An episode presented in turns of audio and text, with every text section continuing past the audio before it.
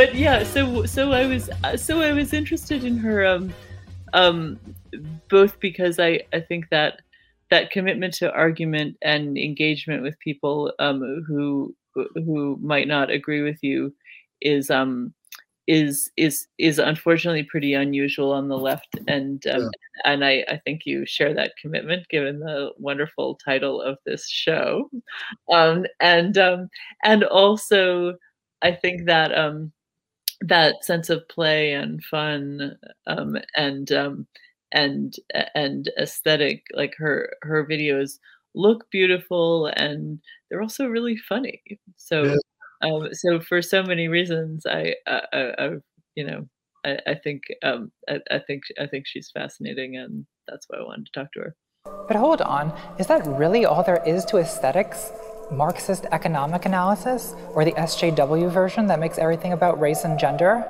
Yeah, fair enough. I mean, what you're saying actually pretty closely mirrors my experience, uh, like discovering her stuff since I think back in, um, you know, back in about 2018, uh, like everybody else in 2018, uh, 2018, yeah, uh, I was, uh, yeah uh yeah it all flows together. But anyway i had like like back like everybody else back then you know like i, I think I, I spent way too much time uh thinking uh about jordan peterson.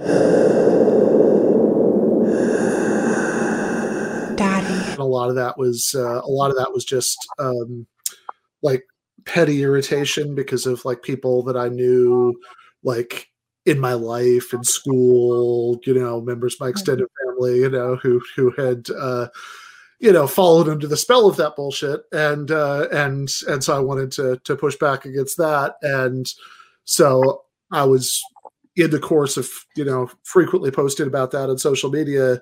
Uh somebody uh directed me towards uh towards natalie's uh jordan peterson video which which is um which which is really like a perfect entry point into what she does because it's it's very like it's it's her at like it's it's both um like it's very uh is very rigorous like in the argument. Like you could tell that she, you know that she's a uh you know philosophy graduate school dropout that she uh, she had uh she sort of stayed for long enough to uh, to get the to get really really good at taking apart arguments, but then yeah. decided to, mm-hmm. and then but then actually got off of the academic treadmill and and went off to do this much more useful thing, and then. Mm-hmm. Um, but it's it's also just her at at her sort of most uh you know most fun and playful like and and and, and irreverent you know like it uh which is which is also something that you talk about in the article the extent to which that was a conscious choice. Boy, this is a lot of explaining. It's so much explaining, it's triggering gender dysphoria. I better put on some longer nails. nails? Is that all womanhood means to you? Yeah, definitely. Um, and by the way, it's nice some people aren't talking as much about Jordan Peterson. yeah, yeah, yeah. That's it's, it, that, you know that's that's probably that's probably a positive. You know. and actually, uh, so I mean, one of the other, I mean, you know, it's funny because when you when you do like a profile for a magazine like the Nation, like there sort of has to be um, a timely reason for it, and um, and the reason, and so in the case of of that story, the timely reason kind of changed over time because I just kept on not getting to interview her. Um, so so initially our somewhat lame premise was um, was um, you know something like you know we we wanted to hear more from her about um, you know or or or that you know everyone's talking about cancel culture and mm-hmm. um, and um, and uh, you know, but she has something particularly good to say about it, or you know, it was it was something to do that was sort of it was it was somehow wrapped up in those issues, but then, you know, as time went on and um, and things changed, like it was it was actually it was actually more about, you know. The, here's this person who really rose to the occasion of um, the early Trump era mm. to really create something pol- politically productive and cultural um, which you know is was and you know that was not a good time 2017 yeah. it was not a good time for the left it was not a good time for our culture i mean you know it was not a good time for the internet you know i mean and and um and and, and so, most specifically it wasn't a good time for youtube it was not a good time for YouTube. Um, and and so she she really um, grew out of the wreckage of YouTube uh, of all of that larger picture, but of YouTube specifically. And so I so so I and and now you know with uh, I interviewed her the Trump's last week in office, and so it was it was really kind of a, it seemed like an interesting time to mm. take stock of um, her um, her career as a um, as a particularly famous YouTuber because, as she points out, she's been uploading things to YouTube since 2008. But she really became a famous YouTuber in this incarnation in uh, you know around 2017 um, and um, and on. And so that that's sort of that was sort of the the piece that that sort of Trump administration piece of her career was what we really wanted to take stock of. And um, and a lot has changed and her her um, her channel has changed um, has changed with it to some extent.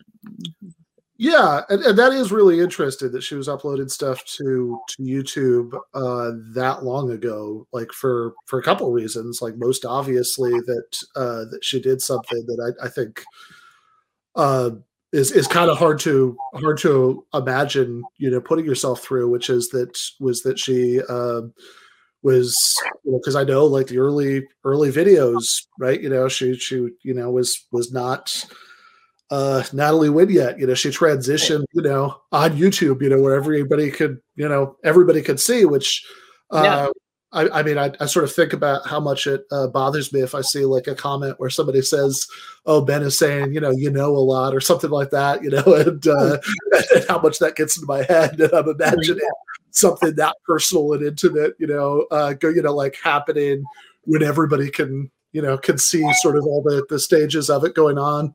Yeah, yeah, and she talks she talks about that in her in her videos um, that it, it's it's almost sort of a um, I mean, on on the one hand, she's kind of inured to criticism now, um, to some for, uh, from that experience because, like, um, transphobes and fellow trans people, even so, yeah, and even some fellow trans people will make snarky comments on your transition and how it's going or how it's not going, um, and um, and you know, it's kind of like um, I mean, I mean, women certainly get a lot of uh, like cis women, like like myself, certainly get um, like mean comments on our appearance by people who you know don't appreciate other things about us. But um, you know, and you know, it like obviously hurts my feelings, but at the same time, it's it's not the same as being part of a group who's whose whole existence is marginalized and questioned so much and then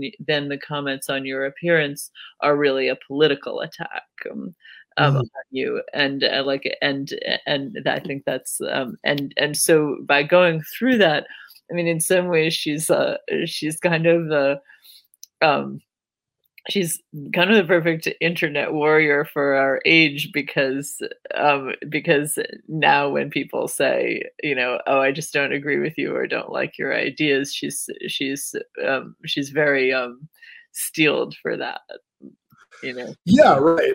Uh that's i mean in fact so i remember after that um you know that peterson video which which is one of the um which again like like is, is just this sort of perfect combination because she's she's doing things like um you know making fun of him for uh for um for equating you know modern you know postmodernism and marxism and you know th- and things like that. But like it's it's it's being done in a really funny and irreverent and obviously extremely theatrical way uh and uh you know makes you know makes it really effective. But like after that uh I don't remember. Uh, so there was a. Uh, I think you actually referenced this in your piece that because uh, I remember watching some video that you did uh, responding to a uh, I don't know, possibly fictional like internet Nazi called the Golden One. If the Golden One didn't exist, I would have to invent him. I need him. And maybe you need me too, Lars. I'm the moon to your sun, the uh, Brunhilde to your Siegfried. As you become more of a burly mask, I become more of a silky fan. Oh yes, I think he's real. Okay, all right, all right. Yeah, yeah. As I was thinking back to that, I was, I was, I was like, I, I thought so too, but I was like second guessing myself. I was like, no, that's too ridiculous. That that can't Yeah, possibly, yeah, no, no, that no. possibly be a real thing. I mean, like, uh, I mean, like that's that's the thing that we always have to keep in mind, right? With with Nazis is like they're like like what they believe and the things that they do and what they want for society is horrific, but they are also extremely ridiculous. So, Yeah, right.